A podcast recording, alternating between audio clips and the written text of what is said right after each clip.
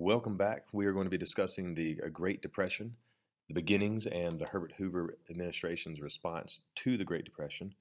This is an economic crisis that the United States experiences during the late 1920s, the likes of which had never been seen before nor seen since. And we are going to focus mainly on Hoover and the government's response to this depression.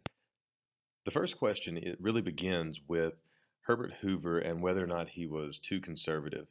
Uh, we've had two Republican presidents before him that were very laissez faire, hands off conservative presidents with the economy. Uh, they were focused on uh, somewhat protective tariffs and keeping taxes low. And the prosperity of the 1920s, especially in the city, is masking some very deep rooted problems that are taking place and that are all going to come to a head during this time period. There are several key industries that come in trouble in the late 1920s, such as railroads, textiles, steel. They're barely making a profit at this point, whereas mining, lumbering, uh, they expanded during the war, and they are no longer in high demand because the war has ended. We're, we're speaking about World War One. Coal was also hard hit due to the availability of new energy sources. Um, you probably recall electricity and all the new things we're able to do with that.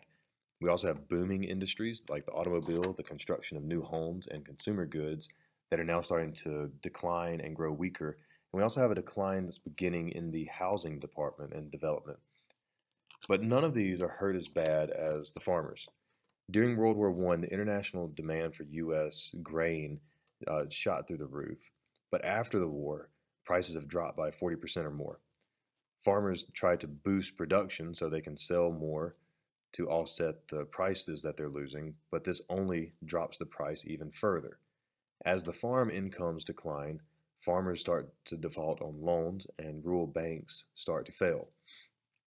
The price supports are attempted by government to buy up surplus crops to guarantee certain prices and that farmers don't lose a whole lot of money on farm, on materials and goods they've already planted, uh, but Calvin Coolidge, as president, vetoes the price support bill. The consumers are also starting to have less money to spend. People buy less due to rising prices. Their wages are not rising, they're stagnant, and credit debts are increasing as well. Many people have begun living on credit since the wages are stagnant and there's plenty of things to buy. People have been buying goods on credit where you buy it now, pay for it later, or pay for it as you can as you go. Businesses are giving easy credits to consumers and they're piling up large debts. Consumers also have trouble paying off debt and have to cut back on spending. We are also uh, faced with, in the 1920s, an uneven distribution of income. In the 1920s, the rich are getting even richer and the poor are getting even poorer. 70% of families earn less than minimum for a decent standard of living in the 1920s. And most of the people in the United States cannot afford the flood of goods that are being produced from factories and on the market. In 1928, the Democrats are attempting to elect Alfred E. Smith, who is the four time governor of New York. He's running against Herbert Hoover, and as you can see on the map on your screen, Hoover wins, wins by an overwhelming victory. He also brings with him dreams of riches in the stock market. The Dow Jones Industrial Average, it tracks the state of stocks in the stock market. And in 1920s, the stock prices are rising steadily, and people see this. They begin to rush to buy stocks and bonds. Many people also engage in speculation, where they hope to buy a chance on a quick profit.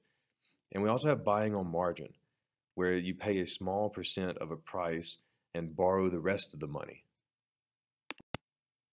Now, for the purposes of this class, my definition of buying on margin and the stock market and this lecture are going to be very, uh, very vague and general in details. We'll get more specific once we're in class so we can talk and ask questions. So feel free to write those questions down and bring them with you. Um, it's not long until Black Tuesday happens. September 1929, stock prices peak and then they fall, and they fall quite dramatically, as you can see on my next slide. By October 29 or Black Tuesday, the market, the nation's confidence is plummeting. Shareholders begin to sell frantically.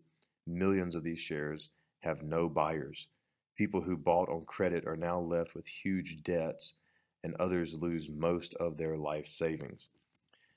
The Great Depression also, as the economy plummets, unemployment begins to skyrocket. It lasts from 1929 to 1940. After the stock market crash, people began to panic and withdraw their money from the banks. Banks that invested in stocks fail. People lose their life savings and their money. And from 1929 to 1930, the gross national product cuts nearly in half. 90,000 businesses go bankrupt. 1933, 25% of workers are jobless. Those with jobs get cuts in hours as well as pay. The worldwide shock waves are experienced. The Great Depression limits the United States' ability to import European goods. The Hawley Smoot tariff sets the highest protective tariff ever experienced in the United States. Other countries cannot earn American currency to buy U.S. goods. International trade drops. Unemployment soars around the world. So you understand this was not just a United States phenomenon, the Great Depression. It was a worldwide event, and it actually had been going on in Europe even before it came to the United States. Some of the causes of the Great Depression, there are many factors that lead into it. Most people assume that the stock market crash is what caused the Great Depression. It wasn't the cause, it was more the indicator that the Depression was beginning and that things were going bad. But tariffs, along with war debts, farming problems, and easy credit, income disparity are just to name a few. The federal government was keeping interest rates low to encourage borrowing. All of this accumulates into the Great Depression, and it really leads to suffering at all levels. Beginning in the cities, the people have lost jobs, they are evicted from their homes. We have these shanty towns, which are settlements consisting of shacks that begin to arise. We'll na- later name them Hoovervilles. People begin to dig through the garbage, they beg for food. We have soup kitchens that are established. The one pictured here, I believe, is uh, sponsored by none other than Al Capone, and they offer free, low cost food. Bread lines line up for food from charities and public agencies. Uh, meanwhile, the minorities, African Americans and Latinos, have even higher unemployment and lower pay than what everyone else is experiencing in the Great Depression. In rural areas, most of the farmers are okay because they can at least grow their own food, but about 400,000 farms are lost due to foreclosure proceedings and not the inability to pay back their debts to banks that um, have given them their mortgage. To top all of this off, in the 1930s, we have a massive dust bowl. The farmers in the Great Plains regions have exhausted the land through overproduction and tilling the soil and lack of irrigation. And in the 1930s, this drought and windstorms hit simultaneously, and soil is scattered for hundreds of miles. The Dust Bowl covers an area from roughly North Dakota to Texas that is hardest hit. Many of the families migrate across the Pacific coast, across to the Pacific coast states. The family is not spared from hardship either. The family is the source of strength for most Americans. They think that if all else fails, I can fall back on the family. And some families begin to break apart underneath the strain of trying to make ends meet. You have men who are in the streets. Many of them are, that are used to working and supporting families have difficulty coping with the inability to find jobs. You have signs posted telling men there's no jobs here, keep going. These men are about 300,000, quote, hobos wandering the country anything from rail cars, and there's no federal system of direct relief. There's no cash or food from the government that can help them, and they are left pretty much to fend for themselves. And that's not to mention the women that are experiencing and going through troubles here that are struggling to survive. They have been the home homemakers. They have been the ones who have been budgeting for homes and living on whatever income the man brought in, and buying food, food and uh, sewing clothes. Now women have to work outside the home. They resent, they're resented by the unemployed men because they're seen as a woman taking a job from men who need to support their family. Many of the women are suffering in silence. They're ashamed to stand in bread lines because they don't want to embarrass their husbands. The children's are, children are suffering. They have poor diets. Health care leads to serious health problems uh, in children. Also, the lack of tax revenue leads to shortened school years, and schools start to close. Teenagers decide there's nothing to do here, so let's leave home and ride trains and just search for work and adventure and anything that we can find. From the eight, from 1929 to 1932, the suicide rate begins to go up by 30 percent. Admissions to state mental hospitals triple. People give up on health care. They give up on college. They put off marriage. They put off children. There's a stigma that never goes away with poverty and it doesn't disappear. And financial security becomes the goal for most Americans' families. Many others will still continue to show great kindness to strangers and develop this habit throughout the Great Depression that they'll carry with them um, and pass down to their children of being frugal and learning how to live with less um, and thriving on it. And so, with all of these problems, we come down to what should the government do, if anything, to help people out? If the government's number one function is to provide people with safety and security, does that also require the government to give them safety and security financially and economically?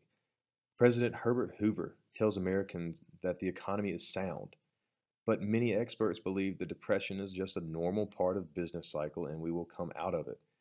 Hoover also believes the government should foster a cooperation between competing groups.